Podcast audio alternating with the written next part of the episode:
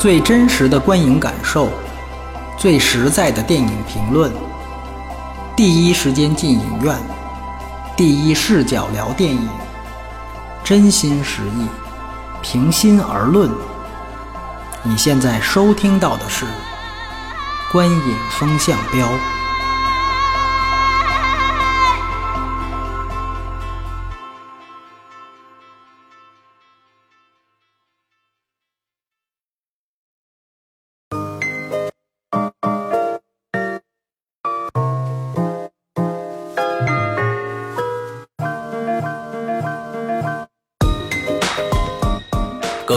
好，欢迎收听《观影风向标》，我是石阳，我是波米。哎，我们几乎是连着三天了啊，三期节目，嗯，非常的任性。今天晚上来聊这个《刺客聂隐娘》啊，这是我们前一段时间波米在戛纳那期节目里边大为赞赏的一部电影啊。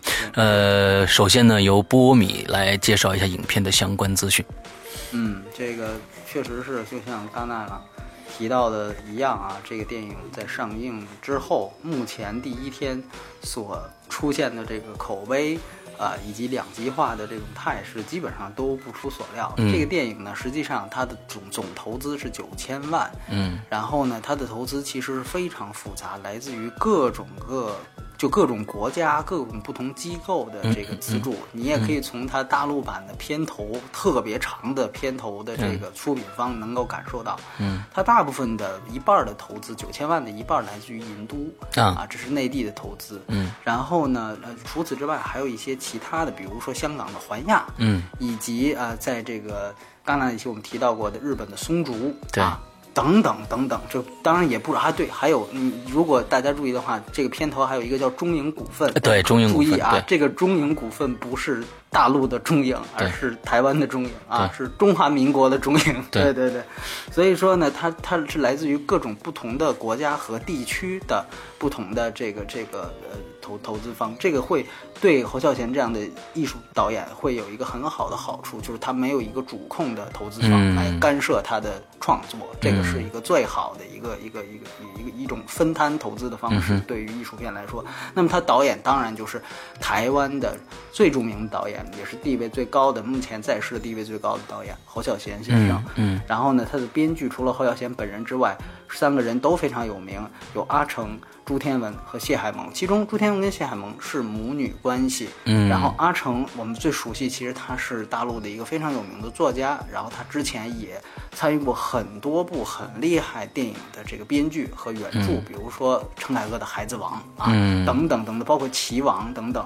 呃，这个电影的主演呃周呃周韵，嗯。啊舒淇、张震啊，其中呢还有日本的这个一个演员。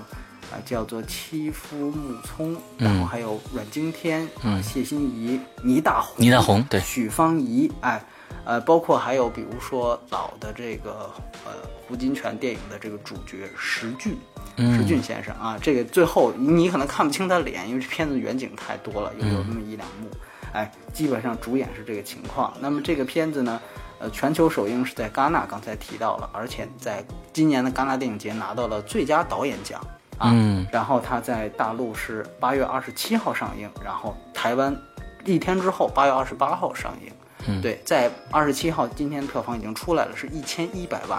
啊，那不错了。啊，非常不错，不错了。可以对比一下啊，就是《白日焰火》的总票房是过亿的，《白日焰火》的首日票房是一千零零零一万，嗯。啊，就是幺零零一啊，所以呢。大家可以去想一想，这个聂娘，包括呃施阳，咱们俩昨天一起，呃也不是一起，分别看的零点场，好像这个人确实不少，非常多，非常多，几乎满了。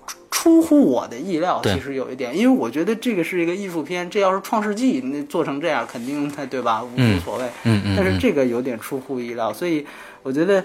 呃，整体情况就是这样哦。这个电影必须强调，它是用胶片拍摄的，对，全程用胶片拍摄的。嗯，呃，然后呢，有两种不同的画幅，嗯，然后呢，也有前面有黑白片段，然后当然主要是彩色的片段。对，那么全长是一百零七分钟，自然是二 D 版，自然是二 D 版。那呃，其实，在说正题之前。要不要先谈谈你昨天这个 这个这个零点场的感受啊？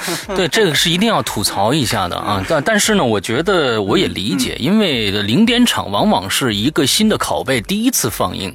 那么在之前的这个影影院呢，它肯定是之前还有片子，也来不及试这个拷贝到底能不能播放，或者它密钥就是那天零零点开开的吧？对，所以呢，那天呢，我我们两个人分别在两个影院去看零点场。我那场可能早开一点，可能最开始偏呃电影院宣传的是这个零点零五分，但是最后拖到了零点十分的时候，呃才开始。第一幕把我吓了一跳，我估计呢是他在放映设备对这部电影的呃这个。这个整个的比例，呃，不适应导致的，就是这部片子呢，其实是最开始的片头都是十六比九的，完了到了中间呢，就是正片的时候，这也我觉得它是是它的实验性的一部分，就是说，呃，四比三的。啊，呃，对，四比三的一个比例，所以最开始他放龙标的时候，忽然出现了一个非常非常变形的一个龙标，整个压扁了，呃，充斥着，这我吓了一跳，叭，他就黑屏了。过了一会儿啊，正常的出现了，这是第一个第一个 bug 出现。之后最不。让我不能接受的是，呃，第二点就是在片中最重要的一幕，就是张震和另外两个大臣非常重要的一段。好多大臣，对，哎，好多大臣。议事，对吧？在哎，议事那个场景是，其实是呃有一个矛盾的产生的，这里边是整个的这个剧情里面非常重要的一个地方。结果忽然就没了，什么东西都没了。但是我估计呢。虽然没了，但是他那片子还在放。过了差不多有三到四分钟的时候，忽然叭，又亮了，但是是接着放的，没有倒回去。这是第二个。然后我们当时的我们的这个里面的。观众呢，嗯，好像素质还挺高的，没人说话，只是，哎，这个怎么就就根本接不上啊？这只说了两个这个，完就接着看下去了。因为可能有很多人不知道，就是反正因为这个片子的种种原因导致了，可能他觉得哦，是不是就是这么接的？不知道啊。最最恐怖的一点，我觉得不知道是这个影院的，就是这种黑心肠还是怎样。到了片。片子结束的时候，嗯，聂隐娘和几个乡亲们往远远处走去的时候，忽然打出了侯孝贤导演的“侯孝贤”三个字忽然电影就结束了，全部拉黑，居然没有给放片尾，这是我觉得这是我最无法容忍的。当时基本上在场的呃一半的观众已经急了。已经跟跟电影院急了，说你要不那个退票。之后呢，呃，又倒回去又放了一遍片尾。大概呢，昨天的观影的这个过程就是这个样子的。嗯，对对对，所以说，呃，这个也是其实一种可能在主流院线经常不太见得到的电影，它所产生的一种，而且据说它已经给。这片方已经在内地给每一个院线，甚至每一家影院都有提示，就我们这片子的片画幅是比较特殊的，然后你们要怎么放，都已经下了具体这个格式。但是我想，呃，因为可能都希望早下班嘛，对吧？零点场，所以就是各种这种你说这种场景中间剪一段能是能能能早一点是一点，对吧？对，呃，所以这个属于就是大陆的这样的一个主流影院可能会遭遇到一个现实，所以说也。也也也也算是一个，也算是一个挺有意思的花絮啊。对，昨天对昨天零点场，其实，在一线城市，我们在北京看到的还是比较红火的，但是在二三线城市还是不行，几乎就是三四个人、五六个人这样看。因为当时我正好看到了一些报道，关于聂隐娘其他城市，比如成都啊，或者其他一些城市，呃，基本上就呃人不多了。嗯嗯，对，都很，嗯，我觉得就是有零点场这事儿，我就已经挺喜出望外了。对 对对对，反正嗯，总整体来而言，先聊了一些花絮。对，然后我们刚才我我也跟施阳商量了，就是说我们这片子关于打分啊，嗯，这个因为都知道这不是一个商业片，所以说你无法用一个我们传统的剧情表演跟娱乐性这样的一个。呃，这个这个这个三元的这么一个三这个这个打分系统体系去对去去衡量它，所以就给一个综合分数就可以了。对对。那先亮一下分数的话，我是呃，施施阳是给了五分，我是给了五分，对，施阳给了五分，我给了八点五分。哎，我是他，我是你的零头是吧？那应该给零点五。嗯，对对，不不是，我给了五分。其实我先说说吧。今今天这个玄牧是没在，对，今天的今天他出差了，没办法，他也没看这个片子，所以他没法给评价。对，今天只能是我们两个人。对对，所以所以。嗯，只能在这样的一个有一些遗憾，无论是嘉宾的缺席，还是零点场的遗憾当中，我们开始说这部。其实很多人都很期待，对对对，也很希望去听到解读的这样一部电影。嗯，我其实也非常希望听到你的解读。对，对。呃，我这个，哎，我今天其实是我得跟先跟大家道个歉，我因为我明天早上这个班机去这个欧洲，所以说我一直这个今天一天都特别忙碌的一个状态，然后，呃，我可能今儿状态不是那么好，不是那么亢奋，所以如果让各位失望了，或者说有口误的地方，还海海涵啊，这个因为我今天其实我我一直在看各种关于这个，呃。一从戛纳以来，我我对这个这个电影产生兴趣之后，一直在再去关注这个跟进这个电影，包括我也做相关的报道。嗯，呃，然后虽然最后可能在报道上没有多少呈现，但实际上算是我对这个片子是有一直以来的一个关注。嗯，但是呢，可能 今天因为碍于这个状态，所以说可能可能可能有不尽如人意的地方。哎，我觉得你这个状态是对的。嗯，跟这个片子非常的契合。我觉得，我觉得是这样，就是说，呃，这个，呃，我觉得先，要不然先这样。我觉得在谈呃聂隐娘之前啊，我觉得我我有必要先，咱们先聊聊这个侯孝贤的整体风格。嗯，咱们先不单独谈这个这个聂隐娘，因为我觉得这是分不开的。嗯，那我先问咱们，我先问问这个施阳，嗯，你对侯孝贤的这个。以前的印象，呃，是一个什么样子？是这样子的，对侯孝贤的电影，呃，我可以说啊，不是他的粉丝或者是忠实的观众，嗯，呃，他的他的呃风格一直是晦涩的，而且是那种静态大于动态，非常大篇幅的。呃，静态的这种画面会让人产生呃非常大的这种呃，我觉得是压力，有的时候非常大的压力。尤其是我看那个《悲情城市》，呃呃呃这样的电影，难道最有名的一个《悲情城市》这样的电影？呃，当时我在看第一遍的时候，我我我我真的说实在，是跟我看《聂隐娘》的这种感觉是一模一样的。嗯，但是我过了很多年以后我在看第二遍的时候，他的那种给你的这种。静态的时候给你这种压力巨大的这种色彩，它是上面的色彩的这种压力和那种人与人，这是我觉得侯孝贤的一个一个非常呃标识性的，就是说两个人的对视，呃没有对白，完了之后就在在静默中产生生产生这种升温，我觉得这种东西有有非常大的这种呃给人的呃这种反应啊，但是呃我可以直白的跟大家说，我不喜欢。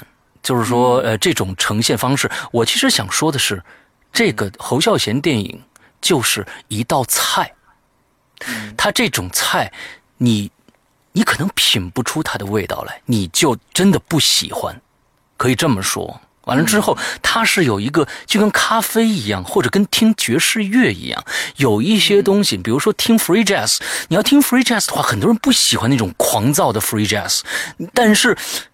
喜欢的人就能从里面听出各种各样的呃精神灵魂，各种各样的东西，就像侯孝贤电影一样。我并不是说我不喜欢，就让大家不要去喜欢侯孝贤的电影了，而是我说实在的，呃，这个侯孝贤的电影这种风格可能真的不是我的菜，我是这么说。嗯嗯嗯嗯。OK，我觉得这特别重要，就是我们这节目其实千万有的时候不要变成一言堂，所以其实今天。呃，施阳的这个观点，他我相信能代表很多很很很多观众的意见。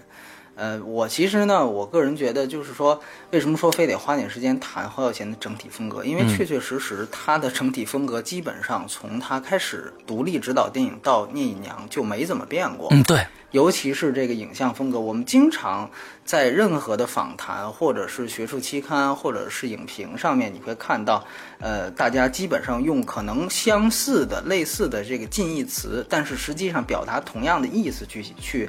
去简单的去回溯何孝贤的这个这个影像风格，比如说他摄影摄影里面的实景光源，就是基本上没有人造光源，用自然光，包括长镜头。刚才实际上提到了很近的这种镜头，对长镜头，包括全景镜头、远景镜头的使用，基本上特写是相对来说比较少的。嗯，呃，然后呢，呃。在某些这个这个年代戏，比如说《海上花》和这部《聂娘》当中，它的服化道又是非常非常精致和考究的。嗯，啊，这个是可能是同期同时期的所有的年代戏里面领先于其他影片的。那么，其实最主要的这个特点还有，比如说，如果我们把这些整这些技技法上或者技巧上的特点总结起来，其实可以说一点，就是在侯孝贤的电影里面，环境是大于人的。对。人实际上或者演员，他其实是一个次要的一个一个一个个体，他的环境是是是大于人的。所以说，呃，这个侯孝贤一直以来都是自成一体。那有人说呢，这个侯孝贤他一生只会拍一种电影啊，我们经常能听听到这种说法，就形容某个导演。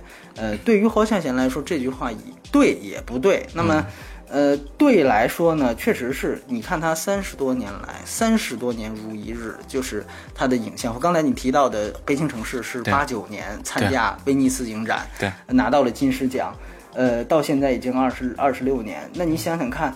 呃，我我们这么说，或者说陈凯歌最棒的电影是《霸王别姬》，嗯，对吧？那《霸王别姬》是一九九三年，嗯，当时参加戛纳电影节的时候，侯孝贤跟他同场竞赛，嗯，都是主竞赛单元，嗯，是侯孝贤的电影是《戏梦人生》，最后拿了评审团奖，嗯，那你想想那个时候是是《戏梦人生》和《霸王别姬》，但是你看二零一五年。陈凯歌就拍这个道士下山去了，对吧？然后戛纳连要都没要那个片子，但是侯孝贤，戛纳最佳导演奖，就是说他他的电影，你如果把《西梦人生》跟《聂娘》放起来一块看的话，你确实是能知道这是一个导演拍出来的。但是《霸王别姬》跟《道士下山》，我这个 对吧？滚草地可能是不是能联想一点？就是说，所以说，呃。这个这个风格，他的他的影像风格和这和他这个这种内在气质，确实是始终都没有变。嗯，但是呢，呃，这个只是我觉得这个只是其中一方面。我们为什么说他一生只拍一部电影，这个也不对呢？就是说，如果你看过侯孝贤大部分的电影的话，你会发现，其实他以他的所有作品当中，几乎已经涉涉猎了很多完全不一样的。人物和故事，嗯，那我们通俗啊，我我用个通俗但是不太严谨的这个这个这个这个话来说，就是说，如果我们还是以商业类型片视角，当然，呃，侯孝贤是不能以这个视角，只是说我我为了方便这么讲，就说如果以这个视角的话，那我们可以看一看，比如说《童年往事》，这个是侯孝贤早期呃最好的作品之一。那童年往事，它可能会被划归成儿童题材，嗯。啊，它是一个儿童题材，嗯，哎，恋恋风尘，我们讲这个是根据吴念真先生真实真实事例改编的，恋恋风尘可能就是青春片、爱情片，嗯，因为它讲的其实是少呃少男少女的这种离别的这种情绪。那刚才施阳提到的《悲情城市》，典型的就是社会题材影片，对，历史社会题材是一个非常大的、沉重的关于屠杀的主题，嗯。那么，你你你再去看《再见南国》，啊，南国再见南国，这个其实是黑帮题材啊，是黑帮题材。那么，《最好的时光》也是舒淇跟张震，这是三段式。而这次的《聂隐娘》，它又可以某种程度上被划归为武侠、古装历史。嗯，啊，当然除此之外，还有影响贾樟柯、小五的《风归来的人》，以及朱丽叶·比诺什饰演的红气球。所以说你会发现，这些电影你想起来好像确实又彼此完全不一样。嗯，在我们的维度上，我们觉得电影可能电影影史上可能有两类大师，一类大师是库布里克那种，对，什么都能拍，就是什么都能拍，然后可能每一拍的每一部都可能是那个类型片里面最好的，科幻片里最好的，恐怖片里最好的，都有他的份儿。还有一类呢，可能是。就是真正的一生只会拍一部电影的人，嗯，就比如说伍迪·艾伦。啊。啊，比如说蔡 蔡明亮。你看伍迪·艾伦也是他，呃，戛纳以他也放伍迪·艾伦的新片《无理之人》，我也看了，那真的跟三十年前真是完全一样，还是那种资产阶级的那种很很尖酸的那种，对对那种 调性，嗯，一点儿都没变化。但是侯孝贤，我个人觉得他其实是介于这两者之间。嗯，他确确实实是只用他自己这一类片子、一类美学风格，但确实是涉猎了完全不同阶级、完全不同阶层，甚至完全不同时代的人物，而他们最终同通过他同样的这种视角和美学方式，其实构建了完全不同的世界。嗯，所以说某种程度上，这个世就是当他构建出这个世界的时候，你可以。以刚才这个通俗的视角，或者是类型片的视角去看，你会发现侯孝贤用他的这种构建事件的方法，可能和这种题材就擦出了属于侯孝贤自己独特的火花。嗯，这种独特的火花放在《刺客聂隐娘》里也是一样，是聂隐娘，是古装片，是武侠片，和侯孝贤自己风格擦出了这种火花。那呃，之前我们举一个最简单的例子。呃，也是最典型的例子，就是《南国再见南国》。嗯，那《南国再见南国》很有意思，他主演啊，除了高洁、伊能静之外，还有这个林强。林强，呃，实际上应该知道，这是台湾著名的音乐人。对，聂隐娘的配乐就是林强完成的。对对对对，当时我在看到这个林呃林强的名字的时候，我在想，哎，是不是那个林强？但是那个人已经年纪已经非常大了，你知道吧？这就是那个林强，好多年没有见到他了，你知道吧？对对对，哎。他其实是主演过侯孝贤的三部电影，就作为演员。那呃，在《南国再见南国》讲的其实某种程度上讲的就是帮派分子嘛，讲的就是黑帮分子。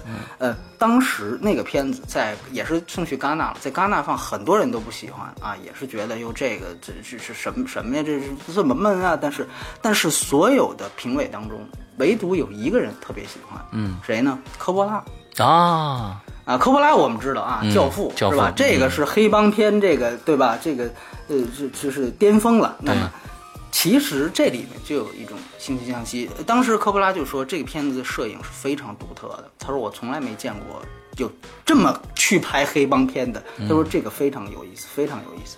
那为什么举《南国再见南国》例子？其实。很多人可能不知道的是，其实侯孝贤，你看似他拍的电影好像都是刚才这个施阳所提到，确实是这样的一个让给观众的感觉，好像很闷啊或者怎么样。但其实了解他人都知道，侯孝贤是帮派分子，他。早期是一个在在这个拿着砍刀在在大街上这个乱晃的这样的一个和流氓没有区别的一个小混混，嗯，所以《南国再见南国》跟《风归来的人》其实最能反映侯孝贤本人自己那个那个时期的生活，啊，他无数次的去去去去回忆过，他他是经常砍人啊，包括砸警察局，就类似于警察局的那种派出所那种地方，哎，呃，所以说我估计当时这个。比如说抓他的那些人，估计是打死都想不出来，这有一天这个人，这个人啊，曾经的一个古惑仔，能够拍国际电影大师啊，能够拍出，主要是能够拍出像《悲情城市》或者《刺客聂隐娘》这样如此隐忍的电影。啊，所以这个其实也是很有意思，就是说，呃，你比如说，你说像钮承泽，我们知道那个《风归来的人》是钮承泽主演的嘛？嗯。那钮承泽他以前也是帮派分子，但最后他出来可能拍出来一个蒙嘎，大家都觉得这就是应该应该就是他能拍出来的那个水平，或者就就非常符合他的经历。但侯耀贤却是完全两个样子。对。虽然他生活当中呢，而且就是说他生活当中其实特别有意思。你你别看他的电影被各种影评、各种知识分子。去读解解读，包括呃西方的这个这个文化界去解读侯孝贤的电影，但实际上侯孝贤对他自己的电影从来都没有一个系统的概念。嗯，他真的是一个，就是他的所有的影像都是从脑子里迸发出来的。这个我我非常能够就是亲身的体会到一点，就是侯孝贤在戛纳说的所有的话，基本上都是车轱辘话。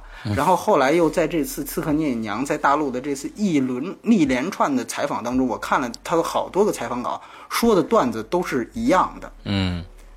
然后，其实我觉得侯孝贤在在戛纳时候他说了一句话特别有意思，就是他说：“我作为一个创作者，很多的时候只能做到无法说明。”就这个其实是特别适合去形容侯孝贤这样的一个一一个导演的。他真的就是所有的东西可能就是天生的，他有这样的一个概念和印象，他只会这么拍电影。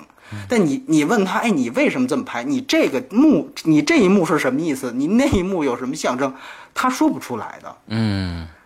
但实际上，确确实实，他形成了一个这样自己的独特风格。后来，这个这个这个。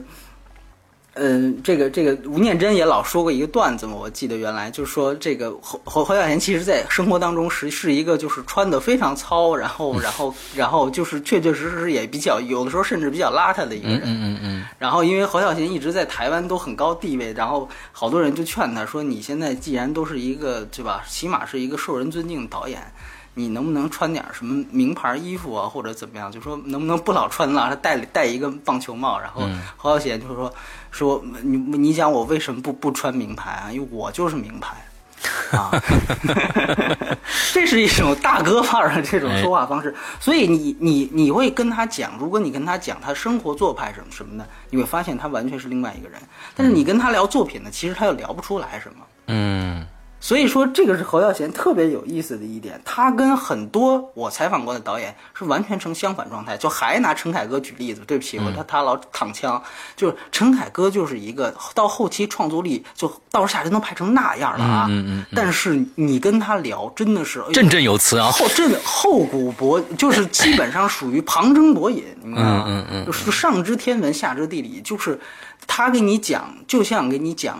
讲天书一样的在跟你讲他的文化观、世界观的构成，嗯，非常棒。但是我看这个《道士下山》，我说我天哪，这电影怎么能拍成这样呢？就这是一个导演拍出来的吗？所以说，呃，与他相反的就是侯孝贤，就是他是一个非常有意思。所以为什么说，呃，这个这个说了这么多话，其实没有一句是关于这个这个聂隐娘本身的。其实我觉得，因为有必要。解读一下侯孝贤导演，到底因为我我想你，假如你让一个根本不知道你大街上抓抓了一个观众，他根本不是不是影迷，不知道电影电影什么谁是谁，你让他去看，比如说呃聂隐娘，或者是呃呃戏梦人生，或者是南国再见南国，可能看完之后，他你你让他形容这个导演是什么样子？可能他会觉得这个导演一定是一个很文质彬彬的，对吧？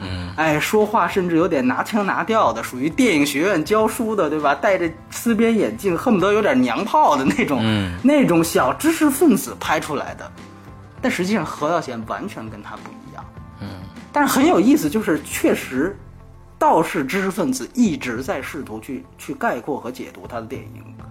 所以说，这个我觉得是何小贤很有意思的一点。所以，当我们试图去判定何小贤电影哦是不是闷，是不是装逼，是不是怎样的时候，你给他一句话想下定义的时候，呃，我觉得有必要去真正了解一下创作者的经历和心态，尤其是这种作者电影，它其实更多你能看到一个创作者的心态在里面。所以，我觉得。呃，也也也也是一个科普和补充，我觉得，因为我一直都很好奇这个这个事情和这个互动，对，就是所以说，我觉得这个是很有意思。当然，如果有更具体的了解呢，就大家想更具体了，我推荐大家看一部纪录片。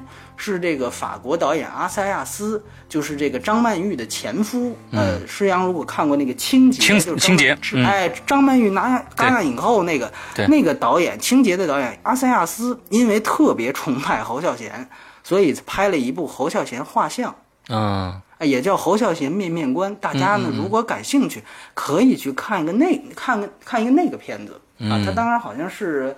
海上花前后就是基本上总结他海上花之前的所有片子。嗯，哎，那个其实是很有意思，因为那是一个以一个导演的视角去看另外一个导演，很像我在柏林那期谈到的那个贾贾贾樟柯的纪录片，贾樟柯的那个纪录片。所以说，我觉得如果大家对黄晓贤这个人，哎，还有比较感兴趣的地方，就是说这个人他是怎么产生出这样的一种创作心态和审美理念的话，或许阿塞亚斯那个片子。是一是一个一种答案，是一种答案。所以说，哎，这里说一下这个。那么，OK，说了这么多，其实这才聊到这个聂隐娘。所以说，就像刚才所说的，就是其实这是我个人感觉，如果给他大的一个下定义的话，这是他与武侠片、武侠这个类型擦出的火花。嗯，所以说从侯孝贤的角度来讲啊，其实他的风格没有太大变化。嗯，尤其是还是那句话，看过《海上花》的人都知道，就是对于这种，当然《海上花》。大都是内景，这个片子是外景更多一些。但是那种考究的服化道，包括呃自然光的摄影，你可以注意到很多个这个聂隐娘的细节，就是人物，尤其是第一幕，我记得最清楚就是舒淇的母亲，就聂隐娘的母亲在跟她说话的那场戏。对，隐那个你注意到那个隐娘母亲她的那个脸的那个光是不断的在变化的。这个说句实话，如果别说放在商业电影里面，放在电视剧，这都直接要被叫咔的。嗯，因为这种光线不统一导致的这个人脸忽忽明忽暗，就是所谓阴阳脸。嗯，这个是传统的，就是你你科班教你这是一个大忌，你不能这么搞，你这个人不能说着说着话，这人阴阳脸，这是不行的。但侯孝贤的电影大量有这样特点存在，因为他觉得这是生活。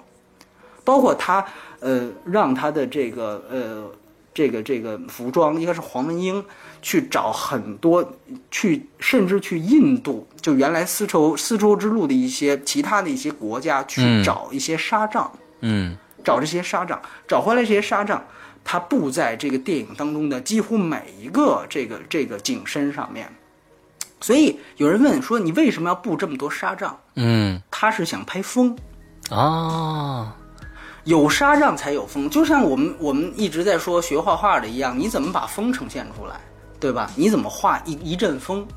这个我觉得是何孝贤的一种对，所以说他的东西一直没有变。你那你这回去看《童年往事》或看《海上花》，看看其他片子，他也有类似的设计，可能这部是拍风，那其他部是拍别的，但是总体的感觉是一脉相承的。嗯嗯嗯。但是对于武侠片来说，啊，如果啊，就是说还是那句话，就是说，我们我们姑且不严谨的就把它算作武侠片的话，这个片子对于武侠类型片确实是有破有立的。嗯，那最典型的一点就是侯孝贤，你在所有的这个采访里面，他也对我们说过无数遍，就是说我的武侠片一定要有地心引力。嗯他不断在重复“地心引力”这四个字，所以这次威尼斯他和卡隆一起组成这个评委，他们俩可以好好的聊聊地心引力这件事儿。哎，嗯，所以说呢，关于地心引力这个这个问题，具体来说，就是在他的武侠片里不吊威亚。对，不掉威亚，这是一个，就是说这是一个，其实他们有调是调，市场调过威亚，但全都给删了，全都给删了。嗯，呃，你可以注意到，如果有但凡好像类似于轻功的镜头，我第二遍看的注意有两个，基本上全是往下跳。对，这个电影舒淇从上面梁房房梁上跳下来，很轻下来，没有往上跳的。嗯嗯嗯。这就是所谓什么叫地心引力。他其实，在之前很早，呃，大概五三三五年前，我具体时间记不清了。他在电影学呃电影学院和这个资料馆开过一个大师班，当时我也去听了。呃，他在内部讲的时候，他其实是完全不认同李安的《卧虎藏龙》那种武侠观的。嗯，就他说这种飞来飞去的东西，老外喜欢，西方人喜欢。哎呦，这是康复啊，是吧？这个是，哎，但是他说中国人不是这样搞的啊，武侠也不是这么拍的，那胡金铨也没有这么拍，所以说他不认同。呃，但是显然《卧虎藏龙》由于它巨大的成功，引起了一批这个后期的武侠片，全都是那种飞来飞去的，而且更夸张，对对吧？就就更没边儿了。所以说，所以说。侯孝贤他实际上通过聂隐娘，他对于自《卧虎藏龙》以来的中国形成的这种武侠类型片，他有这样的一个破例存破例的存在，就是说这个电影一定要有地心引力，而且大家你可以注意到这里面舒淇作为一个呃饰演的一个武功非常高强，隐娘武功非常高强，但是一直在拍他一个镜头，就是走，嗯。他一直就他的镜头又很长，长镜头一直在拍聂隐娘走，不断的走。你说这个这个武侠这么高强，武艺这么高强的一个人，如果在传统武侠片里，这早就啊，这个神出鬼没的，对吧？嗯，根本就是。但是这个电影不是一直在拍他走，这个走本身和飞也是一种相对。当然，这个对这个人物还有另外一层关系，这个我们后来去谈。对于武侠来说，你看，当不断这个走不断重重复在这个电影当中，你看它还是有树林，大家注意到对吧？它还是有很多树林。武侠的环境并没有太大变化，但是不是在飞，是在走，而且一直在走，走到很多观众看睡。它的意思是什么？这个对于武侠片来说本身就是一种解构。那么这个我觉得是一个一个一一个很很值得大家去注意的一点。当然，从他的为数不多的打戏也一样，就这里面永远没有跳招，而且跳进跳出。嗯，如果你记得第一场打戏，飞你你阳第第一场打戏，基本上上来的时候一转一圈完了。对，呃，对，转一圈然后那转一圈那个还不是第一场打戏，第一场打戏是在这个应该是就是他刺杀那个周周韵周韵饰演的那个角色，就是呃就是张震的妻子，嗯，他带着小孩那一段戏后面的那场打戏，啊啊啊！哎，那一场打戏，大家可以注意看，基本上上来一个人就已经倒在那儿了。对，你就已经倒在那儿。他实际上这种跳进跳出是，也是违反于传统武侠观。传统武侠观两个人先碰面，然后说台词，然后，然后开始摆架势，然后开打，打完了谁倒下了，然后这这一幕戏结束，非常完整，有始有终。但这片子不是，嗯跳进跳出，上来的时候基本上这片子这这这场打戏已经打到一半了，然后基本上打的也没完全差不多，这个镜头又切到下一个，嗯哼。所以说，这种跳进跳出，当然也是跟传统武侠片不一样的地方。呃，这个片子，呃的这个武，很多人说是武术指导是谁？其实，呃，我们开始了解是董伟啊，他也是剑雨、无极。七剑以及同样有钱塘史关于唐朝的天地英雄的，嗯，这样的一个哎武术指导。但实际上后来我第二遍，因为第二遍才是中文的那个那个那个片尾字幕，然后我才发现其实董伟标的叫武术顾问啊。所以说这里什么叫武术武术指导？就是真正我是去去指导这每一场打戏的。但是这个电影只有武术顾问。嗯，真正打戏是还是何秀贤自己来办。嗯，所以说这个其实是一个很不同的这样的一个。所以我有有人也问我说，为什么你在戛纳那期时候忽然把倭寇的踪迹提出来？其实我觉得他对于武传统武侠片，就是主流武侠片，从在解构性上，它是和倭寇踪迹的解构性和颠覆性是一样强的。嗯，就是徐浩峰的倭寇的踪迹，但是。呃，千万注意啊！我不是说这两个片子非常相似，嗯，只是说他们他们两个片子都有非常强的，甚至可以说是主观的对于传统主流武侠片的这样破合力颠覆，对对对，破合力。所以说这一点，我觉得是当我们把它视作武侠片的时候，OK，我们可以看到的东西。嗯，那。呃，哎，我们来问 施阳，我不能老我一人说。嗯，呃，你谈谈看对这个片子的看法。是这样子的啊，就是说我今天的我的分数是五分，呃，我只能呃跟大家说一下，我只能给到为什么给到五分，是因为我完全呃没有呃明白，就是说导演他真真正正要讲什么。这里面其实有我我带了很多问题来，其实想跟波米来探讨。那，呃，其实整整个电影，我给这五分全部是在摄影上，就是说这五分全部是在摄影上，因为，呃，大家可以有一点可以肯定的是，里边的画面非常非常的漂亮，就是说我们在里边，我们不单不不单单能看到一些胶片，只有胶片才能产生的那些颗粒感、非灵感，哎，非灵感，哎，哎，颗，哎，对。之后，它里边有三三种颜色，一种颜色是黑白，一种颜色是彩色，还有一种颜色是大的就是这种噪点的，就是中间是是是对对对，它中间你说的这个感觉，它对我高噪点的这种胶片感的东西，一共我觉得是分三种三种类别，但是在中间有一些长的景色，比如说一些长镜头，一个就是一个固定固定机位，拍一个整个的一个山一个水，那个时候可以跟大家说啊，中国的泼墨山水是从哪儿来的？它展现的。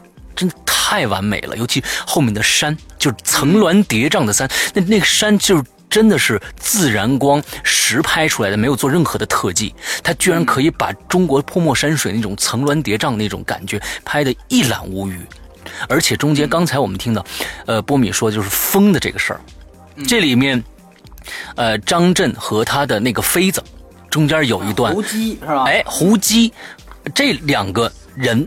还有从再反打回来的这个聂隐娘，这娘哎，这里边有一个非常奇妙的一个一个化学反应。当时我看醉了这一点就是说我不明白他为什么要这样去表现，但是太美了。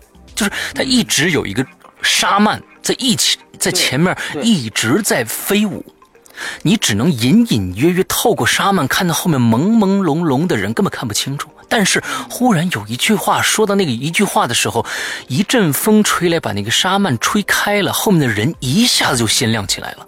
对，就是这种这种东西，呃，是让你你虽然我觉得这个就是刚才意会是吧？哎，就就刚才你说的，连他导演自己都不知道我为什么要这么样，我我我跟你说不出这个所以然来，但是这样拍出来真的很美。所以在这五分里边，呃，我全都给到了摄影，真的很美。所以剩下的这些分数，我有带着一些嗯问题来的。其实这部作品就跟刚才说的破和立，我觉得破和立就是做实验。这个东西成与不成，大家接受与不接受，就是我在做对武侠片的一个一个重新的一个解构。我想这样去拍这个武侠片。那么，首先整个的一个片子来说，刚才我第一个问题就是三种不一样的颜色。嗯，最开始它的这个呃黑白。可能只占了，我觉得二十分之一的这这样的一个长度，很短，很短，很短。有两头驴，然后转向这个舒淇，对吧？对，是等于是实际上是聂隐娘唯一一次成功的刺杀。对，大家想一想，所以我觉得这个这个区别其实是挺明显的，它有一个前史的感觉。嗯嗯，就是你看这个片子其实。嗯，大陆的片名叫《刺客聂隐娘》，可能加上“刺客”两个字啊，这个可能更有这个这个观众这种耸动性吧，或哎让大家赶快买票的这种感觉。因为你叫聂隐娘，大家什么什么。什么什么什么娘啊？这是什么鬼，对吧？哎，你加个刺客，这个这个这个感觉就出来了。但实际上你想想看，这哪是刺客啊？这基本上是一个保镖聂隐娘。就除了第一，除了第一幕戏真正成功刺杀之外，剩下没一次成功，没一就不恻隐之心，就他就没没想去刺杀。对，全都是因为恻隐之心。对，所以说。这个我觉得其实它是有前史的感觉，因为如果你网上现在也披露了完整的剧本，大家如果去有机会去读完整剧，你会发现它前史非常长，谢海龙写的前史，嗯，然后呢，在中间也是被大段的删除，嗯，那其实前史其实是交代了聂隐娘如何对被被道姑盗走，然后开始训练，最后成为一个这样武艺高强的人。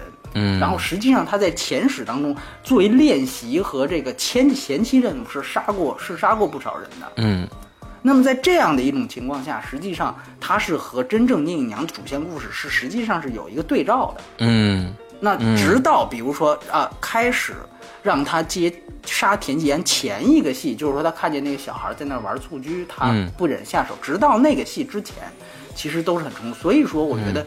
那个黑白，当然一个是它有一个序的这样一个作用，嗯啊，就像其实很多导演都会用不同的画幅去做序，比如说甚至是商业片导演，比如说《黑暗骑士》开场，他的 IMAX 画幅是在做，这是在做序，他是用不同的东西来做序，所以我觉得一方面是序啊，一方面呢是一个前后史的区别。在这之后，聂隐娘真正成为了我们看到的这个，对吧？保保镖聂隐娘是吧？对对对对对对对。所以说，呃，你你提到的这个也挺有意思。那个台湾当时做了一个一分钟看懂聂隐娘的片子，他们一分钟就够了，对。呃，对，然后还说吐槽了那个那个这个，因为他这个。就是片名的这个删，就是书法是非常非常写意的嘛。嗯。然后还说就是看错了，是因为这片子也是摄影特别好，所以看成了《刺客摄影娘》啊。啊，刺客摄影娘啊，对对，这个这个非常好。但是中间我要再说到摄影，就中间那一段是应该是那个道姑以前的样子吧？他在弹那个古琴。哎，是是是。之后他用了一个非常就是一般对等于道姑古琴也是这个不同画幅嘛，那是唯一一个宽，其实是唯一一个宽银幕嘛。没错没错，完了之后他用了一个，你看一般这种高噪点是不得已而为之，在黑暗的情况下没办法了。低照度低照度低照度的时候，晚上的时候你才用用这种没办法的高噪点的这种拍摄方式，但是他是可是在一个非常阳光明媚。也不是阳光明媚，呃，照明非常充充足的一个环境下，用了一个高噪点的一个拍摄方式，而且那个噪点实在是太高了。就是，呃，我我不晓得他为什么用这样的一个方式来去拍摄这么一段。我个人啊，嗯，我觉得这个未未必是他完全主观想法。嗯，因为我原来知呃想了解到，因为这个片子呢，实际上是，呃，这个片子实际上是三十五毫米胶片拍摄的啊。但实际上呢，它原来的这个胶片格式，连比三十五毫米还要小，好十六毫米。它想用十六毫米，想用那个新闻纪录片的那种胶片。就原来因为手手手持的那种，手持手持那种，手持的那种。哎，他想用那种去那那种胶片去完成。那我们知道，这个显然这个胶片的这个这这个这那那种胶片，包括以前这个 J J 拍过一个超八。嗯，就是实际上是确确实实，你的胶片越小，你所出来，当你放大到大银幕上的时候，你这个颗粒感，所谓的颗粒感就会越强。嗯，据说呢，这个片子到最后只是有这么一小段是真正用十六毫米，因为它完成不了，而且呢，最大的特点是，就是最最大的限制是这个这种胶片和它配套的洗印厂已经没有了。对对对对对。所以呢，这个侯孝贤他没有办法，他没有办法，这个这个，而且说李冰冰好像也不不是太能驾驭这种十六毫米，就不是太明白在十六毫米胶片的情况下还怎么样去完成侯导的要求。嗯，哎，那个当时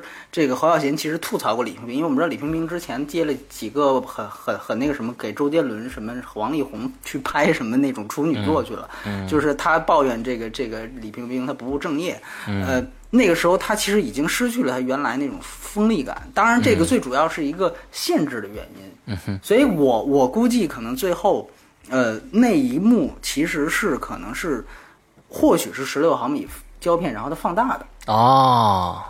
这样的话，它其实因为这个片子在中间是做了 D D I 的，就是数字中间片的，嗯，然后给它转成了四 K 格式。啊。那你想想，当你用一个十六毫米胶片去拍出来，你这个分辨率本来就还不如四 K 呢，所以说。所以说它就会形成这样的一种效果。嗯嗯嗯。当然，我其实是特别的期待，就是如果这个片子真的要是完完全全用十六毫米胶片，那肯定是另外一个可能更像你说的更实验的一种一种方式。对，那个可能就是另一另一种极端，但是确实也没办法。就是现在我们都知道，胶片已经。基本不存在了嘛，基本不存在了。只有，呃，美国也只有昆汀·诺兰那么几个大。昆汀今年年底的这个八个人，对对，七十毫米胶片。对对对对对，那又是他们又是有不同的胶片观啊。对，这个这个侯孝贤是希望要小，对吧？嗯。所以这个也是也是很，所以还是那句话，就跟那个他们一直在说的宣传语一样，一个人没有同类嘛。嗯，说的其实其实这是片中的一个台词，嗯。啊，说应该我记得没错的话，应该是尹娘说这个呃嘉诚公主的，嗯，啊说她是一个人没有同类，下呃降价到魏博嘛，呃，但实际上呢，呃，很多人又说这其实就是 侯孝贤的一个一个一个特点，就是他电影的一个特点，所以说，，OK，我个人觉得，呃。呃，你还有什么要说的？关于摄影这方面？摄影这方面，我我暂时没有问题。你你来你来接着讲，就关于摄影这方面。对，其实我是刚才你提到了一个问题，就是说关于侯孝贤他的创作目的到底是什么？嗯，创建这一切的所有的目的到底是什么？嗯，所以说我个人觉得，呃，大家可能都能感受到他的美，但实际上每一个人对于侯孝贤的创作目的，个人有个人的看法。嗯，那作为我来说，我其实觉得侯孝贤的所有这些刚才说到的美学风格的建立，都是为了建立一个世界，嗯，而非一个故事。实际上，你可以注意到啊，就是说他在用有限的这种景框，嗯，其实去告诉你，或者他有这样的一个明确的用意，是告诉你景框之外的这个世界，他所营造的这个世界到底有多大。嗯，实际上它有这样的一个功能，就像说白了就是冰山一角，就是冰山一角，就是说，呃，他拍这个电影的，他拍了这一角的目的是告诉你，就是说你看不见的这个冰山，很可能是十倍于你看见的这个东西。嗯，比如说聂隐娘所营造的这个唐朝，嗯，或者说魏博这样的这这这个世界，这个影像世界。那么，我个人感觉就是说，呃，它不仅仅是空间上的，而且还有时间上的。比如说，呃，刚才我们提到的那种跳进跳出，就打戏，它没有开始，好像也没有结束。而且呢，整个这个电影虽然它的其实这个故事不是太复杂啊，不是太复杂，对，但实际上呢，它还是做了很多关键剧情的舍弃。嗯，这种舍弃是是没有的，呃，这这这这这种关键剧情是缺失的。嗯，所以实际上它是通过留白的方式，去让你自己去想象哦，他他们中这两个人中间可能发生什么。就像你比如说这个这个呃张震，当这个呃张震已经把这个底下的那个那那个顶撞他的大臣嗯已经发配到了临清之对后，然后他故意去找了这个周韵的角色，去跟他说。半年前活埋的事情，你不准再活埋对，不能再嗯次发生。其实这个你就会想象，他为什么去找他去说这样一件事情，嗯，就是中间肯定是有很多很多故事的。但实际上，侯孝贤这个电影其实很很奇怪。如果说有呃侯孝贤的电影是这样，就是如果他有起承转合的话，他把所有关键剧情点，就大部分电影是留下关键剧情点，舍弃中间那些东西。嗯，什么梳妆打扮呀、吃饭啊什么之类的，走路啊这些东西都舍掉，而他不是，他是把关键剧情点基本都剔除了，然后留下这些日常的东西。但是这些所有的日常的看似是碎片的光影，其实组成在一起，你会发现它好像是是一个更完整的世界，而且是一个更加能够信服你的一个光影世界。嗯，所以在这样的一个世界里面，故事就不是第一位的了，而世界是第一位的。嗯，所以这个是我觉得，其实他在创他在创作目的就和起起码是主流电影是不一样的，对，对吧？就像比如说，我就还是那我干脆就是我们说上一期这个还是拿《烈日灼心》来说，就是说，呃，我我我故意我我没必要去拿烂片去举例，《烈日灼心》是一个很合格的、绝对合格的商业片，但是你会发现，就像上期说的，它就是这样，它世界非常小。你这个你这个电影是发生在厦门，但是你看见厦门人的生活是什么样的了吗？没有。你看见他的市民是什么样，生活百态是什么样吗？不是。为什么？因为在《烈日灼心》里面，厦门不是一个世界，它只是一个呈现这个故事的一个载体。嗯嗯嗯，其实那更像一个封闭的舞台。当然，我这么说丝毫没有怪罪和针对《烈日灼心》的意思，因为毕竟它就是一个类型片嘛，对对吧？所以他的目的就是干这个，他就他就是为了想把故事讲好。但是我想说的就是说，商业片的特点就是什么呢？就是所有的一切台词、表演、摄影，它全都是为了交代这个情节的信息量而服务的。嗯哼，从宏观上说，我们说是服务于故事；从每一帧来说，它都是事关于怎么去交代信息量。嗯就比如说，呃，那个、那个、那个陈，呃，这个呃，邓超的那个、那个、那个同性恋的那个镜头，那这一幕就是告诉你，哦，可能这个反打结合这个段奕宏的表情，这就告诉你，这个人可能就会被蒙过去了。嗯嗯嗯，这警察就相信了，他的所有的镜头的内容是服务于关键点的交代是对，对是关服务于关键点的交代了。嗯，但是侯孝贤并不是这样，所以你看到刚才世阳提到那一部，每个人都会印象非常深刻的，就是那个沙帐。嗯，就是这个时候，当沙帐出现在你眼前的时候，观众的注意力焦点已经不在张震跟胡姬在那说什么了。嗯嗯嗯。而是在这个镜头是怎么样？哎，这个这个环境是怎么样？这个沙帐为什么是这样？实际上，这个时候它有一个明显的这个这个这个创作，就是引导动机的转移，就是告诉你，这个环境它是最重要的。他们俩说什么，这其实是其次的事情。嗯，所以说穿了呢，呃，在。商业的商业电影当中，或者主流电影当中，所有的影像手段，哪怕是台词，呃，其他的手段，包括台词表演，其实都是在为了，呃，这个说故事来服务。嗯，它其实它其实在利用电影技法的一个功能性。嗯，哎，就是我有这么一个功能性。那么，嗯，那我我们说，可能小说的功能性，那就是文字，对吧？那你是通过文字来这个这个呈现一个好的故事，那其实这种东西这种功能性放在任何一个呃艺艺术载体里都有。那那评书那可能单田芳啪醒目一拍，他的嘴就是一个载体，对吧？所有的载体都是为了去呈现一个故事。嗯，那么商业片框架下，所以在商业片框架下，影像啊，所有的技法、影像美学特征，它都是瓶子。酒真正的酒是故事。嗯，那在微观上，我们刚才说微观，那美帧具体到美帧，那就是酒永远是信息量。你从这帧看到的信息量，对于你理解这个故事有没有帮助？这是信息量的东西。嗯，但是侯孝贤和他类似的这些作者电影导演就不是，在他们的电影里面，那影像本身就是酒，嗯，影像本身就是内容，反倒是剧情成为了一个载体。就是说我我今天我怎么样去呈现我这么一个我的影像和我的美学表达呢？哎，那我我我得拿这么一个事儿来把它串起来。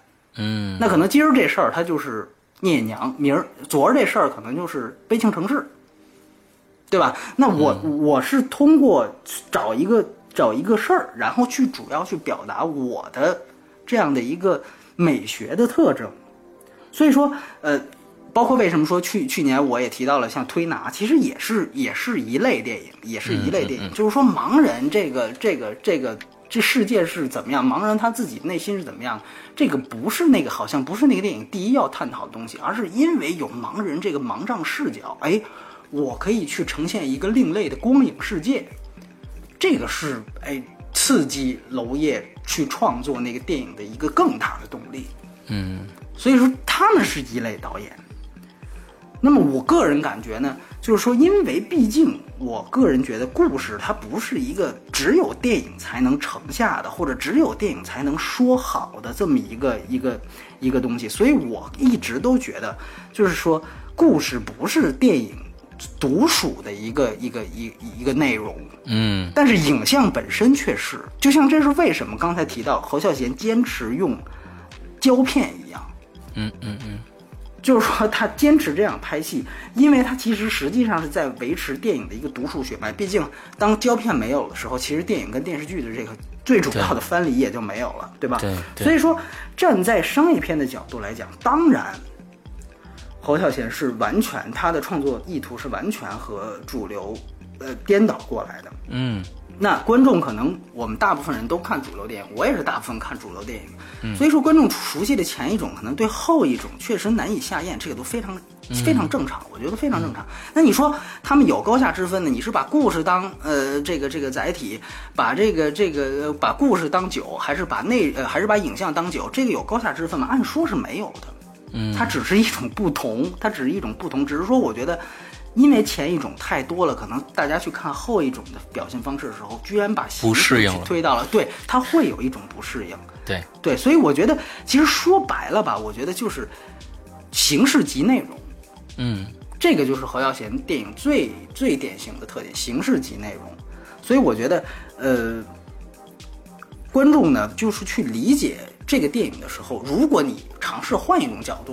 或许你可能哎，我可我可能会能够琢磨出点别的东西来。嗯，这个我觉得其实是是不不妨去去去试试看，去理解的一个原因。嗯，那么呃，其实说穿到这个电影本身，就是这个其实谈了很多很多很多有的没的技法上的东西。其实真的说穿到电影本身，我个人觉得，这个聂隐娘，你我我个人有有有人觉得它是一个爱情电影。嗯，那 因为他其实是好像跟田季安，呃，就是跟这个张震跟舒淇之间，因为原来他们两个是要联姻的，但是他最后不忍对他下手，好像觉得这个好像是一份深情。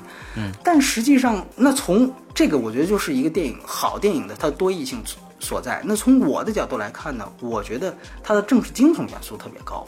嗯，就实际上这个电影它其实是一个关于唐朝的一个。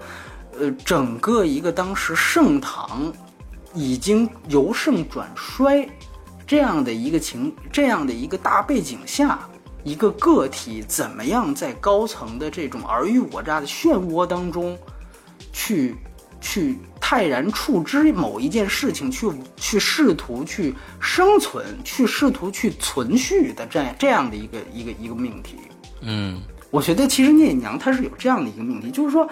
呃，包括我们为什么说它有政治惊悚元素，就是说这个也是这个电影一个特点，就是你看他怎么去表达聂娘这个武功特别高强，对，其实就是他的，你看他来去自如，甭管这个，按说你想想，呃，田季安作为一个魏博最高的这样一个实际统治者，节度使，他的居所绝对是戒备森严，对，但实际上你会发现尹娘基本上就像幽灵一样，就像你刚才提到的这个沙帐，啪一个反打，尹娘就站在那儿，对。我想还玉珏就还玉珏，我想跟你屋顶上打一架就打一架，嗯，对吧？虽然我都不杀你啊，就是这里边后来就没杀任何一个人，但是想想到哪儿就到哪儿，嗯，这个本身就是你就可想而知，我不用去交代说，哎呦，这个聂隐娘通过哪个人的嘴里台词去说这个人武功有多高强，或者说得让他斗一段啊，去跟谁打一段或者怎么样，不用。你就看他这个来去自如那种，而且这种悄声无息，包括这一个镜头，啪一下去照房梁，发现这房梁上就就有这样一个人就躲在那儿，然后静静的就忽然就跳下来，嗯，就这种镜头的反应本身，这个就是一种对于聂娘这个人物武功的这样一种描述，这种描述其实不用更多台词就已经非常非常明显。当然，我觉得就这种。这种动静的结合本身，这就已经有了一定的政治惊悚性，而且你会发现这里面为呃为数不多的这个文言文的台词啊，嗯，其实基本上都是话里有话，嗯，就像我们刚才说的周韵那一段台词一样，基本上都是话里有话。所以说，我觉得从我我倒是看出了这这一点，而且从宏观上来讲，我们必须得，如果大家有兴趣的话，去了解一下当时的这个这个这个这个。安史之乱后期，唐朝这个藩镇和中央这个节度使制度的这这这些关系，它其实非常有意思。就是说，那个时候藩镇已经基本上大到根本可以不听朝廷了。嗯，包括这刚才施阳说他他在说呃这个明年场没看到的那个那个那群臣那段，哎对群臣那块儿，那其实为什么说挺重要的？就是他其实交代一个背景，就是其中有一派，甚至田田季安自己就是说我冒犯朝廷怎么了？嗯，就我丝毫没有任何的这种、这种、这种说说是说是我怕朝廷或者怎么着那个意思。对对对对，那个实际上是在安史之乱之后，这个藩镇，当然这也是被广泛就是就是大家讨论唐朝的时候的一个特点，就是他最后节度使节度使确确实实就成为了一个又一个地方割据。对，那实际上这里面其实。聂隐娘所处的这个时代，就是一个藩镇已经非常非常大，然后中央试图去用各种办法想去削藩，但是有些办法成功了，有些办法失败了，有些办法看似暂时成功了，但是好像埋下了更大隐患。它属于是那样的一个乱世前兆的那样一个时代。嗯哼，所以说在那个时代当中，而且我们知道唐朝又特特别开放，所以是实际上有很多不同的价值观涌现。嗯，这个其实如果你去看聂隐娘完整的那个脉络的话，你会可能看得更清楚。侯孝贤就是这一点，他把很多关于这种，呃，更宏观的价值观的东西给删去了。其实他们都拍了，给删去了。比如说很简单，就是里面这个这个道姑所饰演的这个这这个角色，嗯，他和这里面其实呃正片当中，呃。应该是没有出现的这个嘉诚公主的角色，其实她是代表了两种不同的治国的价值观。嗯，嘉呃道姑的这个呃这个嘉诚公主这个角色，我们知道她是降价，就是她作为一个皇亲国戚，她作为一个公主。他为了朝廷，为了要哎安抚这个这个这个藩镇，藩镇，对。他降对降王昭君了就，对对对，对，没错没错没错，那个只是更远，那个只是蛮夷之族，对，其实意思是差不多，他只能降价到一个节度使那儿，你想想，那自然这就是一个一个一个等级上的不同，嗯，那么嘉诚公主实际上是信这套的，就他觉得我可以通过这样的办法去维系。唐朝的稳定、统一和和平，嗯，这个是他的价值观。但是道姑不是，道姑觉得我要是想觉得哪一个，比如说田季安，他在跟聂娘交代你去杀田季安的这个这个任务，包括之前那个任务的时候，都会去对这个人物有一个描写。他觉得这个人如果是妄自尊大、敢于犯上的话，这对于朝廷是不利的。所以说，他认为你直接把他杀了就行了。嗯嗯。所以他维护统一方法就是你你你把这人杀掉了。所以这就是那那句话嘛，就是说杀一毒夫可救千百万人。杀一儆百嘛。哎，对，杀一毒夫就是我把这人杀了，基本上这又可以消停一阵儿。哎，下次再出了我，那我再杀一个人就行了。就是他是这样的一种价值观，就是两个人都是在希望啊，我们说有一个维持统一和稳定的这么一个一个愿望，但实际上是完全两种不同的价价值观。所以这里面他有一个，据说是阿成给的建议啊，有一个非常好的改动，就是把道姑加了另外一层身份，嗯，就是嘉信公主，嗯。所以道姑不仅是道姑，她其实和嘉诚公主两个人是双胞胎。嗯嗯。所以当两个人都是公主，又是双胞胎的时候，他们秉承两套不同的价值观，嗯，再去执行这样的一个好像很大的这样的一个命题的时候，就很合理。毕竟她也是一个公主，她实际上也是得必须肩负着皇室和朝廷的这样的一个使命。嗯嗯嗯。那这些其实为什么最后都给删掉了？因为它跟聂隐娘本身好像没有太大关系。但是显然，当你知道这些东西之后，嗯，你对聂隐娘所处的时代实际上是会有一个更清楚的认知。对的。但实际上，他黄小贤就是这样。就为什么刚才说我们把应该交代的，关这曹保平全留下来，你知道吗？曹保平全，他全部就给删掉了。嗯。所以说，但如果你加上花，你加上这些东西，你会发现特别强的一点就是说。聂娘所处的时代到底是怎么样一个时代？就是说，她其实是夹在几种时代洪流下的个体。嗯，她的母亲如果呃也删了一段她母亲跟聂娘的对话，就是她母亲第一次在跟聂娘，刚才我们谈到自然光的那一段之后，聂娘蒙着自己的头哭的那一段之后，实际上他们也有一段争执。那一段争执也被删掉了，就是聂隐娘其实那个时候还挺信服道姑的价值观的，嗯嗯嗯，所以他们两个也有一段争执，就是他说，那个那个聂隐娘说，我只要杀了田吉安，这个这个魏博就就不至于就是可以妄妄自尊大的犯上，就可以去获就是让让地区获得安定，但是。这个这个这个，他的母亲就完全持另外一种反对的态度，然后两个人就吵了起来。这一段也是很关键的关于价值观的交锋，也被删掉了。嗯，但如果你加上去，你会发现，实际上这就是为什么当时他的母亲，包括他的父亲一直在重复的一句话，就是你当初真不应该让道姑把你接走。嗯，实际上这是有一种完全不同的治国价值观之间的冲撞。就是说，道姑所所相信的那种类似于军统特务的那种价值观，实际上是和他们本家是完全不一样的。聂风本家是完全不一样的。嗯，所以说，而你你这个时候你再去看聂娘这个人物，你会想，其实这里有他主动选择过吗？嗯，他从来没有被主动选择过。开始的时候，嘉诚公主希望让他和张震啊联姻成亲，他是被动的。后来呢？因为这个有有有更有势力的人来投奔魏博，所以为了政治关系，就让田吉安去娶了另外一个人，就去娶了娶了周韵。所以说，哎，就就就没就没聂隐娘什么事儿了。他也是被动的。嗯。然后后来他又被道姑接走，完全是被动了。然后这回道姑给了他一个指令，他才能回家，这仍然是被动的。对。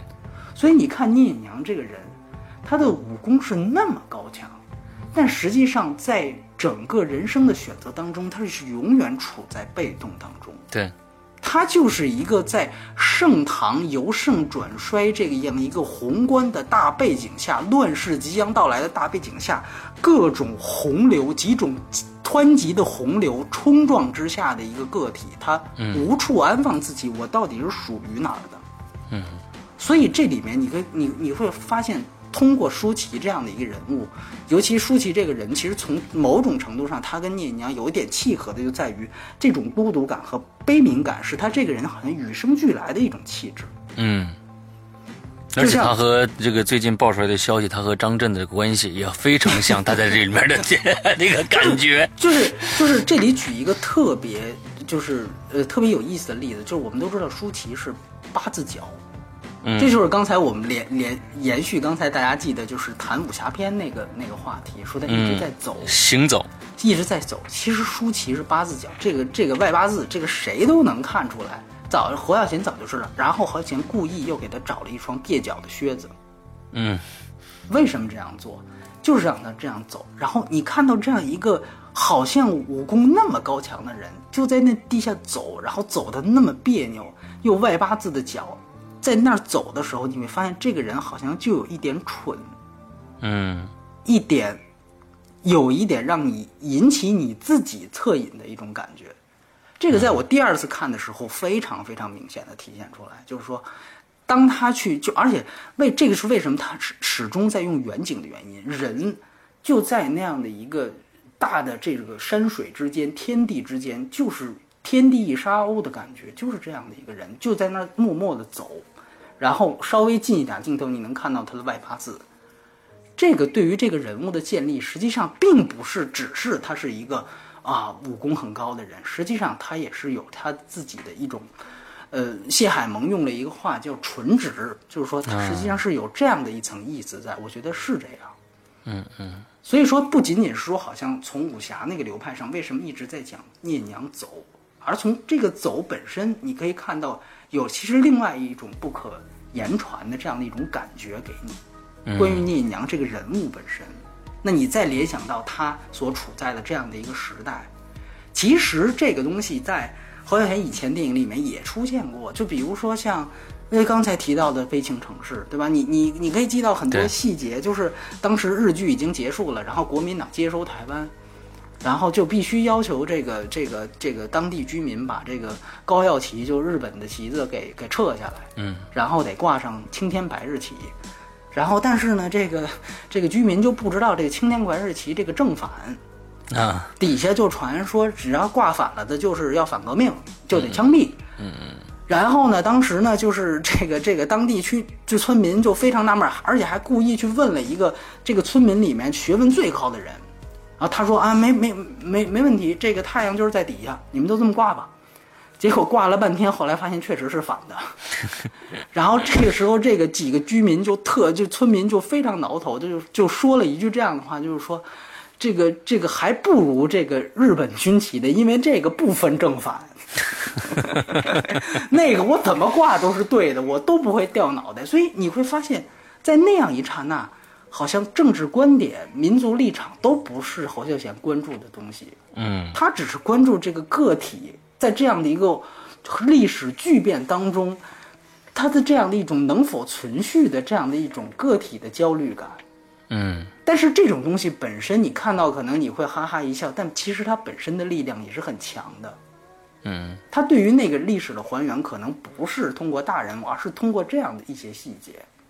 嗯，而我觉得这种命题其实也延续到了阴阳当中，只是它不再是，呃，民民国不再是日剧和和这个这个呃国民党时期的台湾，嗯哼，而是变成了，而是变成了唐朝，嗯，所以我觉得这种洪流之下的个体，这个这个描绘其实是从某种意义上来讲能打动我的一点。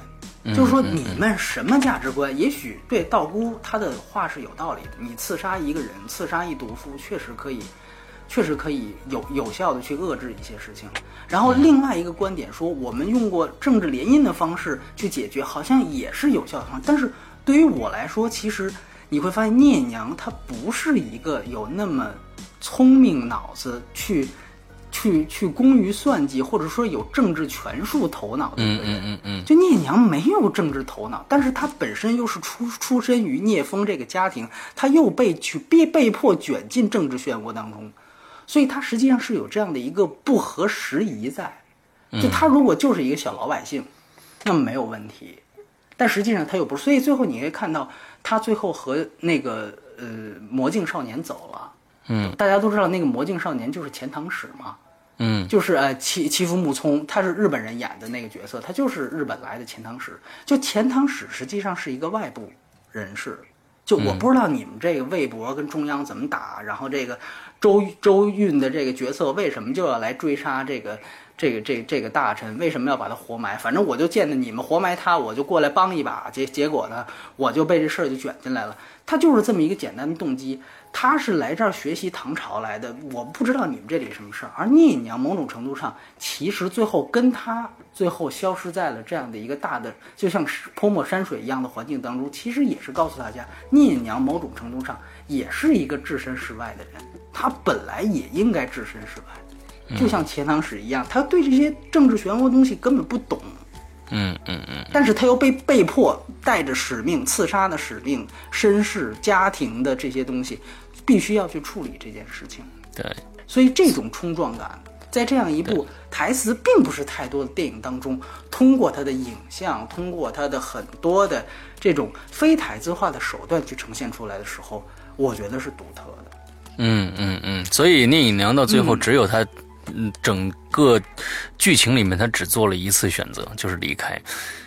对，对，对，对，对，就是说，他其实就是，呃，那个其实也没交代的太清楚，他其实是要护送啊，这也说了，就是说，那个那个石石俊那个角色说，你要护送这个呃魔镜少年回新罗新罗国去。嗯，对吧？他实际上还仍然还是当他的保镖聂隐娘，他最后护送他去回去回去。但本身他和这个钱塘史走了这样的一和一个外外国人走了的这样的一个过程，其实也是暗含了这样的一个对，一方面是选择，一方面就是暗合了一个他应该有的身份是什么。嗯。对，所以，所以就是确实是，包括你想，为什么他把价值观那段删除？开始其实挺不理解，那是一个很关键的戏。但是后来你会一想，他留下的戏是什么？是他的母亲跟他随随便便说了一一些他小时候的事儿，嘉诚公主的事儿，然后聂隐娘就哭了。嗯，虽然蒙着头，但是哭。你就想，那聂隐娘这是其实她是一个什么样的性格的人？是一个非常动容易动感情。非常容易动恻隐之心，然后其实没有什么政治头脑的人，所以那那个那那那句话是对的，就是这其实是一个纯直到有些傻的人，嗯，这种傻本身也和他的武功高强是一个反衬和对照，所以我觉得聂娘这个就是第一，我觉得是当然他借用了这样的一个鲜活的个体本身，他去展现了这样的一个唐朝。整个的这个影像的世界，就像刚才提到，但与此同时，这个人物本身也是鲜活的。嗯，所以这个电影可能有人说，哎，这个剧情到底是什么？没太看太明白。虽然我感觉也没太复杂，但是因为说的文言文。但是你要想，我觉得这个电影第一是世界，通过通过呃环境声，通过通过侯孝贤的技法营造的世界，而第二是侯孝呃是这个聂隐娘这个个体。这个角色，嗯，所以我觉得这个片子的剧情其实是非常次要的一件事儿，嗯嗯嗯，非常非常次要。所以我觉得，呃，对，最后，所以这个很侯耀贤的电影就是就跟好像一个一个你从来没有见过的一个食物一样，就是说你不知道该怎么下嘴，我我从哪儿进去吃这个东西？那句话就只可意会不可言传，很多程度上。就是这样，而且尤其就是说，其实你知道，侯孝贤他说了一句话，我觉得非常对，就是他说我们大家都夸我们这个电影的服装道具特别考究，包括呃，这个阿南提也提到过，他们外景为了追求真实，特意跑到了京都和奈良取景。对，啊，因为那那因为在日本的这那种唐式的古建筑保存的更完整啊，也也修复的更好，那么。就是他力求去还原那样的一个时代，但实际上他告诉我，就是说，他也知道这个跟真实真实的唐朝，它并不一定相似。嗯，所以他说，我也并不是最后一定要力求去真正的去把唐朝的每一幕，就像唐唐史里面的每一个东西的细节去还原出来。他说，我也并不是在做这样一件事情。这个我觉得特别好，它不像就是之前我们提到黄金时代的李强，他不是以这个还原历史为最高原则。嗯，但是与此同时，他跟更多的那些呃，现就是那些四五流的那些电影电视剧呃古装电视剧不一样的地方，就是他做的功课是非常足的。这里面编剧阿成帮了特别大的忙，包括阿成他找了很多古家具，他知道从哪去找。也就是说，侯孝贤拍一个历史剧的态度，其实是值得我们很多人应该去学习的一点，就是说我一定要尽量多的去知道。嗯嗯，我尽量多去。当时，呃，侯孝贤跟很多这个历史学家聊，那些历史学家最后都对不上话来说：“你怎么能对唐朝这么了解？”他说：“我看了多少遍唐诗。”嗯，但是这是这是他就是我一定要尽可能的知道当时唐朝是什么样。但是当我在创作的时候，我把它放下，我来进行想象。嗯。对，那么我想这个想象它就一定是有根基的，嗯，它绝对不是胡编乱想，对对吧？所以我觉得这是一个很好的创，就是一方面我要尽可能的知道史历史和史实是什么样，嗯，但一方面我又不拘泥于这个东西，嗯，我仍然是一个艺术家的创作态度，嗯嗯嗯，所以这个我觉得虽然这是侯孝贤第一部关于唐朝的古装片，嗯，但实际上他的这个态度早就超越了很多一直在拍古装片的导演，对。对，所以我觉得这一点是是，然后最后其实我还想说的一点是，就像刚才我跟施阳私下里说的一样，我觉得其实更多的东西留给我们留留给观众跟侯孝贤的影像自己去对话，嗯，对吧？我觉得这个是很重要的。但是我想，即便我们有些朋友可能对于聂隐娘不是那么欣赏，或者说觉得。这个东西它就不是拍给普通观众的，嗯，但是我觉得还是我在刚刚那里说的那句话，就是说有些事情它不是拍给普通观众的电影，它未必没有价值。对，就像刚才我们说的，就是这个片子侯孝贤的电影，它影响了法国导演阿塞亚斯，以至于让阿塞亚斯为他拍一个画像，画像片。包括很多我喜欢的后来的导演，比如说阿比查邦，也是深刻的受到啊这个侯孝贤的这个这个技法的和他的和他美学价值的影响，嗯，拍出了属于自己的电影，嗯，就很多很多作者导演其实都是侯孝贤影像的学生，嗯，他未必是有一个真正的师徒关系，但实际上这种影像的一脉相承是你能看得到的，嗯嗯嗯嗯嗯嗯。所以这种传播可能它不直接作用于，还是那句话，不直接作用于普通观众上，但其实它的价值可能或许可能永远有一批。首先是就像这个这个这施阳说的这个爵士的比喻很好，就是永远有一批人。会喜欢他的东西，嗯，然后另外一方面，这一批人当中，可能有一些人，他会因为得到了他的灵感，汲取了他的养分，而创作出新的风格的东西。对，就新的风格的东西，可能那个东西可能更受大众欢迎，或者是另外一批人受欢迎。嗯，对，但实际上他们是有程序关系的。对，所以我觉得它的价值不能仅仅用，就像我们不能仅仅只用票房去衡量一个电影一样，它的也不能仅仅用现在。的某一种就是口碑现状去去简单的概括，对，所以我觉得就像二十多年前，二十多年前，可能台湾好多商业片，大陆好多商业片，我们早都忘了，但是我们到现在做这个所谓的，呃，这个栏目聊这个电影的时候，还不断提起悲情城市，对，那这就已经证明了它的力量。那或许可能二十多年之后。这今年很多片子，我们在聊的片子早就已经被人家忘掉了，但是可能还是会提起聂隐娘。对，所以我觉得这是另外一种存续方式。嗯，对对对对对。嗯，OK，其实今天咱们讲聊了这么多啊，我也是带着问题来，其实就是我们今天这个相当于一个呃聂隐娘这个电影观看的一个呃说明一样。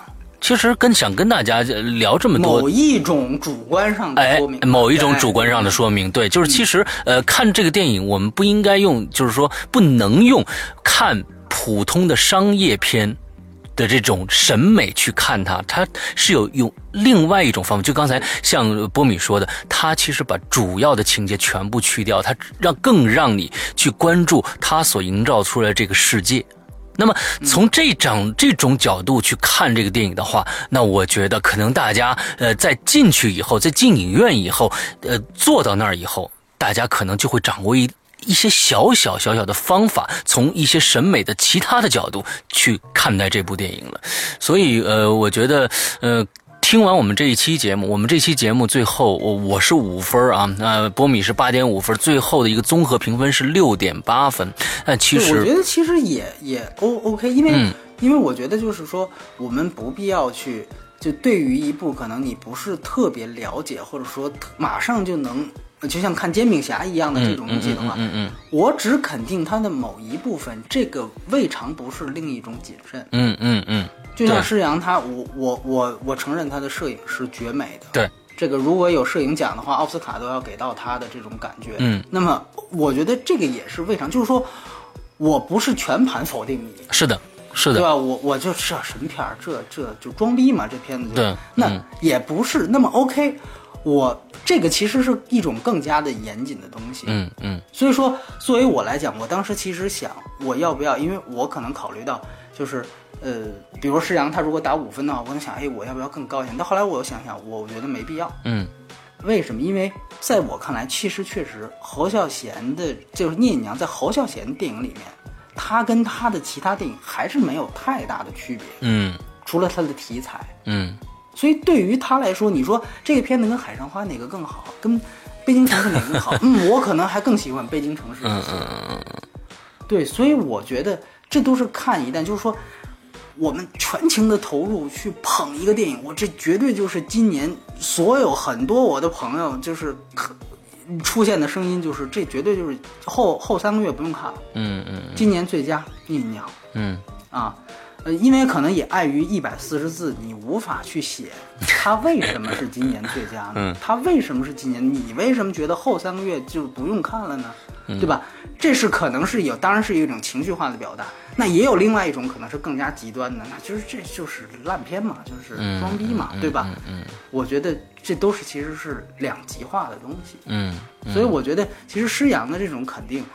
或许可能过多多少年之后，也许他的这个施洋的肯定可能要要要严谨于我，因为我可能带了过多的感情和这个这个东西投入进去。说句实话，我在第二遍看的时候，呃，最后看到舒淇那一段，我是真的是特别特别感动。嗯。就是那种感动，其实就是类似于，就是类似于那种泪腺上感动。对对对对对。嗯所以我觉得，其实我对这片子的评价，包括我现在这个状态，我可能不是一个特别客观的这么一个状态。嗯嗯嗯。所以说，我觉得，呃。现在也真的也不早了，跟大家说呀，现在已经晚上一点钟了。我们俩做这个节目，开呃，从从聊了差不多一个半小时，呃，多了一个一个小快快将近快两个小时，呃，一个四十分钟了。之后呢，再往下说，我可能就哎就睡着了，嗯，就哎就我就语无伦次。哎，对对对对对，刚才就我们今听这一期节目是这个波米很少的打磕巴，呃，这个这个啊那个那个哎很少打磕巴，因为再过他们今天他已经忙了一天。他再过六七个小时就要坐飞机去国外了，所以呢，一方面是我确实是我今天状态不好，另外一方面也确实是对于侯孝贤这样的一个电影，我没有办法像去评价其他的商业类型片那样自如啊，我会去不断去斟酌这个言辞是否是否是的，是的，是的，而且有一些确实是，就像很多人说。呃，这个故事特简单，嗯，但是有不懂的人，我向他解释起来就特困难，嗯，就这就是这个电影的特点，就是我明白了，但是旁边一人。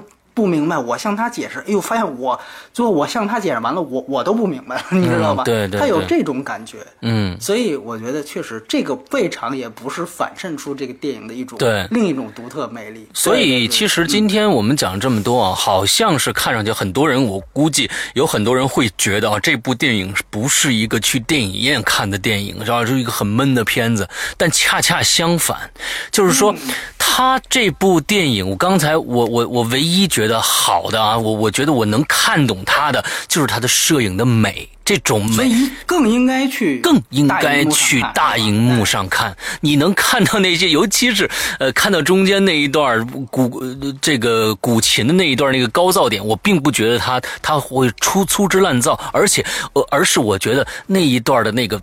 粗线条的美是是是另外一种感觉，完了之后再好到后面的泼墨山水，再有中间的屏障，呃，那种呃沙浮沙的那种微风浮沙那种，那真是太美了。拍风，对，拍风。所以说，大家真的应该去电影院看这部电影，不是说在家里面我下个片源就好了。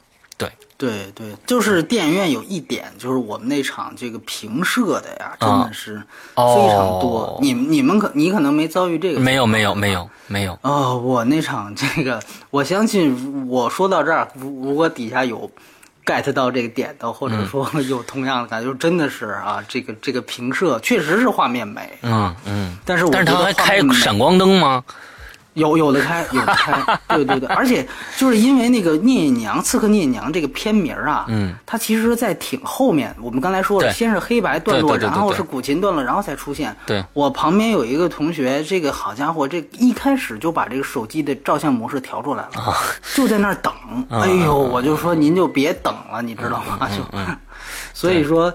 这个我相信很多人会遇到这种情况。对对对对对，嗯。OK，那好吧，我们今天这个节目差不多到这儿了。待会儿呢，待一真是待一会儿，这个波米就去 就就就走了。之后呢，我们中间的有一些的节目呢，我们可能波米不会不能全程的参与啊。那我们是的，上上两期节目都说他会用另外一种方式，呃。参加到录制当中来，大家可以期待一下。呃，下一期节目有可能是小黄人，也有可能是这个碟中谍五。大家反正呢，期待一下吧。呃，我们反正非常任性啊，我们时间也非常任性。我不知道，呃，待会儿呢，我估计我做完节目，把节目发上去以后，估计应该是两点多到三点了。嗯，不知道，我觉得大家能再坚持。呃，将近一个半多小时把这节目听完，那真的是英雄啊！我希望看到今天的一个留言是下晚上四点半留的言，那你真是英雄。好吧，今天这一期节目到这儿结束，祝大家这周快乐开心，拜拜。好，拜拜。